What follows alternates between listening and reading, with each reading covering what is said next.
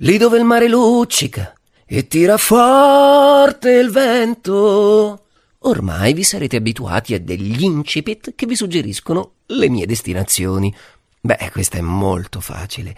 E allora non tarderò a dirvela.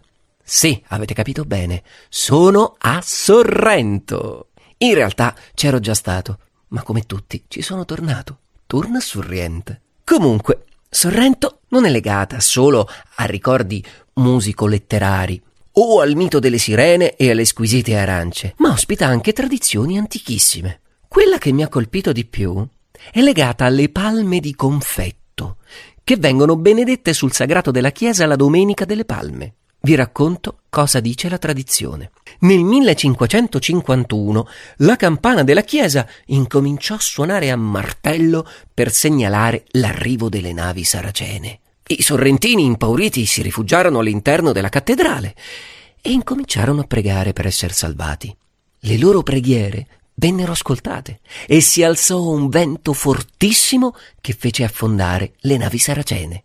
Dal naufragio si salvò soltanto una giovane schiava che raggiunse a nuoto la spiaggia di Marina Grande. La fanciulla corse verso la chiesa, vi entrò e si gettò ai piedi dell'altare grata a Dio per la vita che gli era stata risparmiata. E fu proprio lì che decise di condividere con i presenti i confetti che aveva con sé in un sacchetto. E pensate che al tempo i confetti non erano conosciuti sulla penisola e la fanciulla fu felice di condividere la ricetta con la popolazione. Beh, un finale più dolce di questo, in effetti, non potevamo augurarcelo.